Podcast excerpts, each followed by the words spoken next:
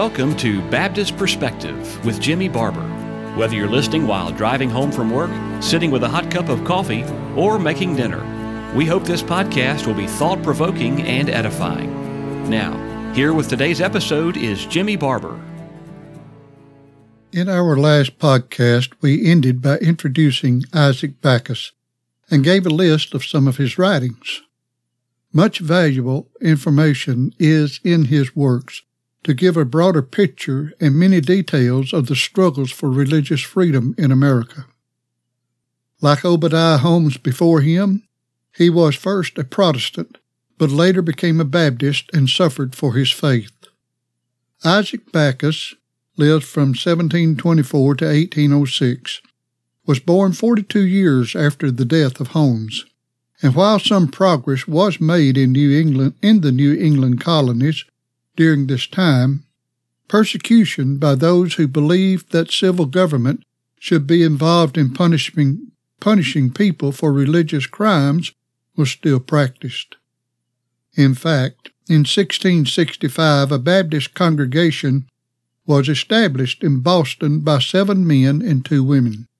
The website, see the supplied link, of the First Baptist Church of Boston states the story of the First Baptist Church of Boston traces back to the year 1651 when Obadiah Holmes, a glassmaker from Rhode Island, was whipped for being a Baptist. History further tells us that the congregation was, quote, formed in defiance of two laws passed by the General Court. One, that all persons wishing to form churches must first obtain consent of the magistrates and elders of the greater part of the churches within this jurisdiction. And two, that if any person or persons within the jurisdiction shall condemn or oppose the baptizing of infants, such person or persons shall be subject to banishment. The congregation's website says that this congregation is the, quote, fifth oldest Baptist church in the United States, end of quote.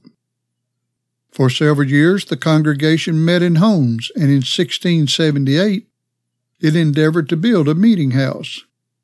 In 1680, though the meeting house was disguised as a brewery, the General Court or Legislature of Massachusetts ordered it to be nailed shut. As stated above, such persecution was practiced in the time of Isaac Backus and, there, and during the time of the Revolution.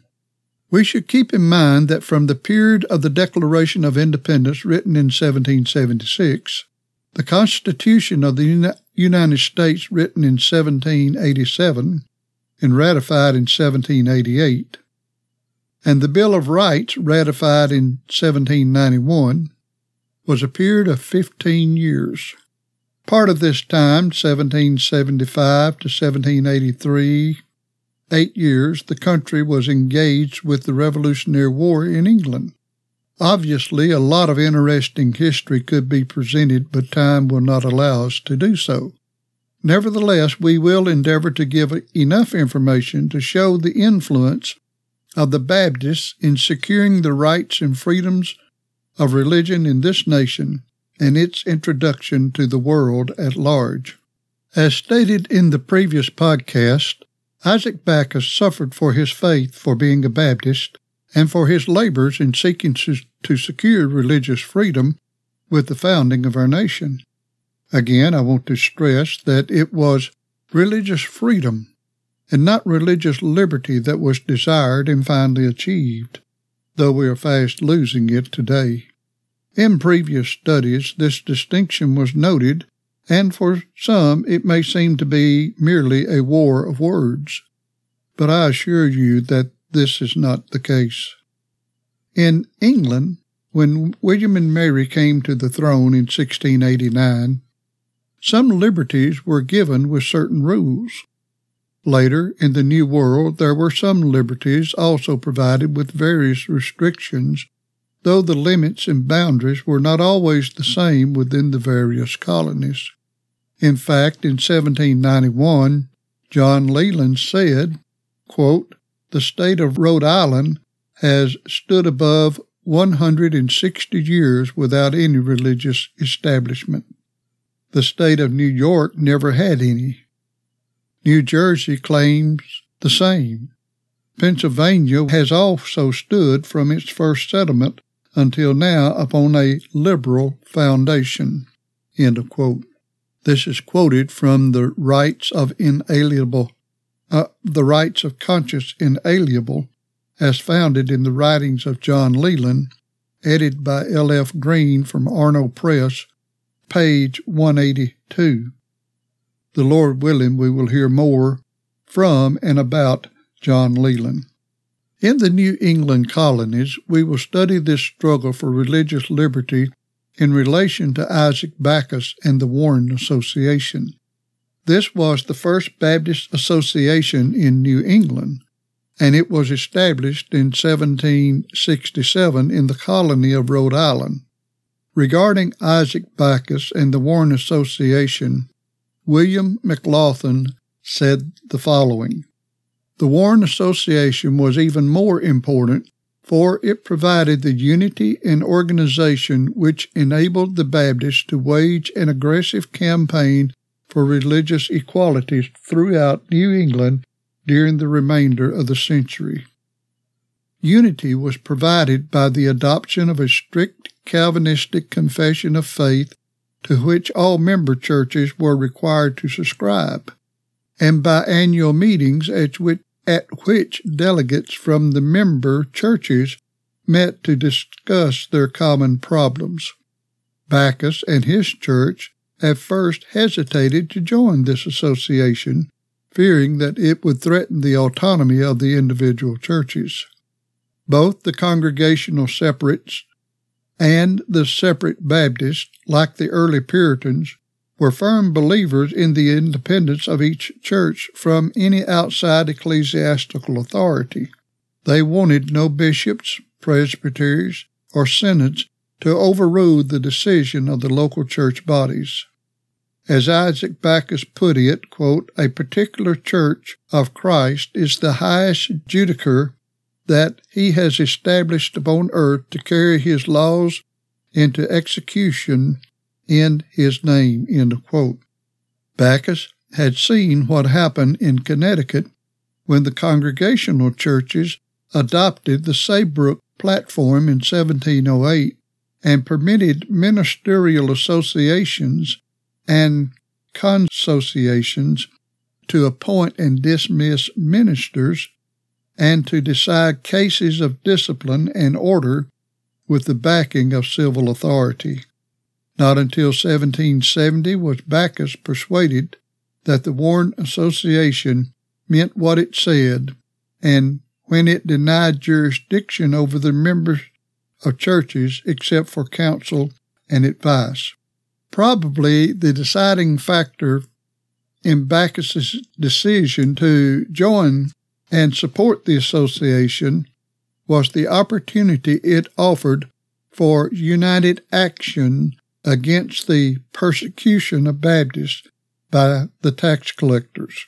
The first step in this direction was taken in 1769 when the association formed its grievous committee to prepare and it, this is the purpose for it, was to prepare petitions to the general courts of Massachusetts and Connecticut for redress of grievance and, if necessary, to petition the king in council.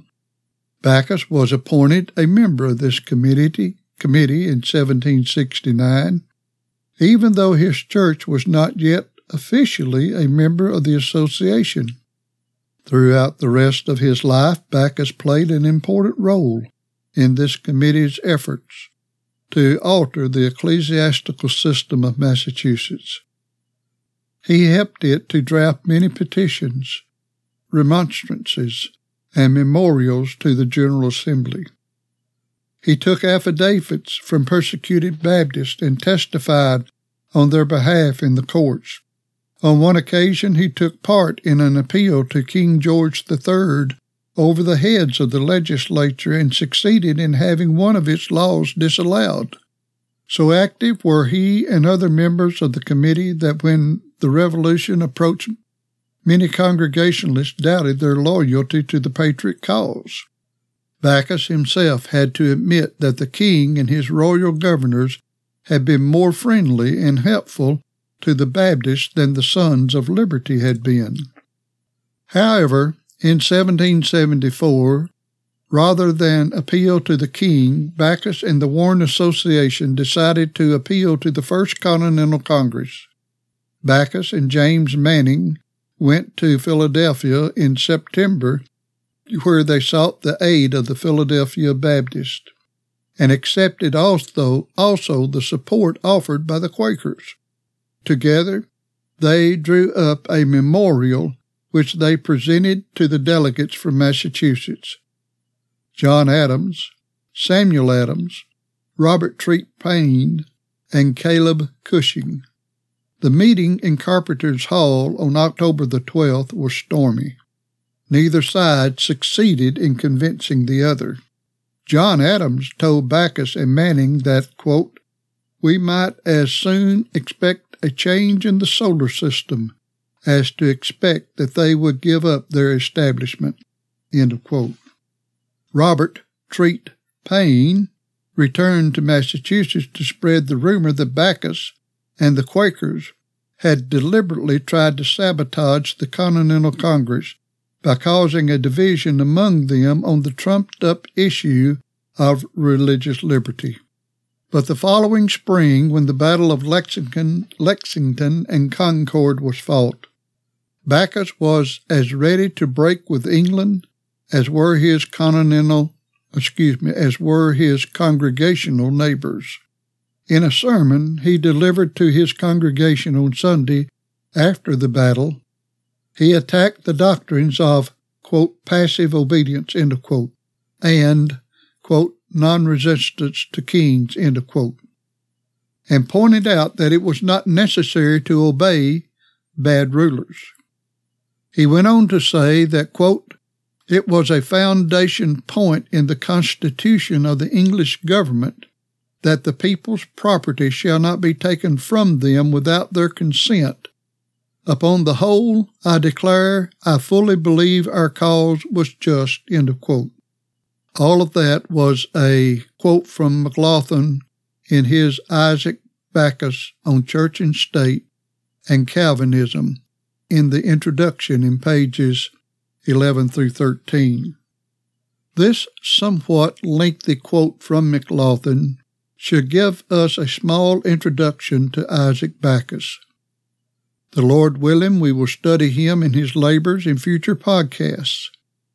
Yet before closing, allow me to note that he was battling such men as John Adams and others of the Sons of Liberty before the war broke out or before the Declaration of, of Independence. Our time is exhausted for today. Farewell. Thank you for listening to today's edition of Baptist Perspective. We archive our episodes so you can go back anytime and listen again. Do you have a question about something you've heard? Or just want to let us know you're listening? Visit us at baptistperspective.wordpress.com. That's baptistperspective.wordpress.com. Thanks again for listening.